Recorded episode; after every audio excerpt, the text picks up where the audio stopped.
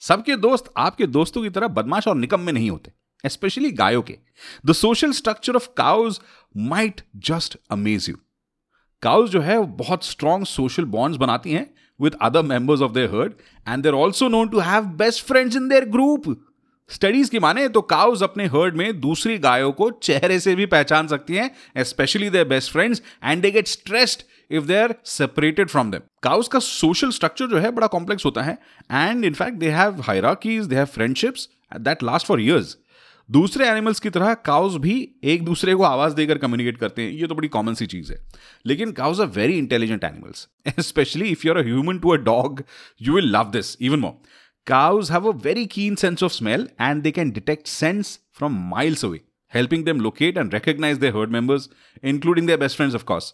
उनको एक दूसरे के साथ खेलने में भी बहुत मज़ा आता है। Young calves specially enjoy running and chasing each other आप सरप्राइज़ हो जाओगे जब ये सुनोगे कि just like us humans cows also have individual personalities और उनके सोशल इंटरक्शंस वेरी करते हैं बदलते हैं based on their temperament and experiences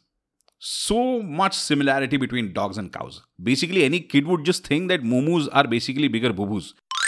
ऐसे और इंटरेस्टिंग फैक्ट्स मेरे पास हैं अगर आपको जानने हैं सो मेक श्योर इंस्टाग्राम पे जाएँ एंड इंस्टाग्राम पे ब्रीन बिस्किट सर्च करें and you can follow me there जहाँ पे मैं शेयर करता हूँ एक interesting fact every day follow this podcast and अगले एपिसोड में मिलते हैं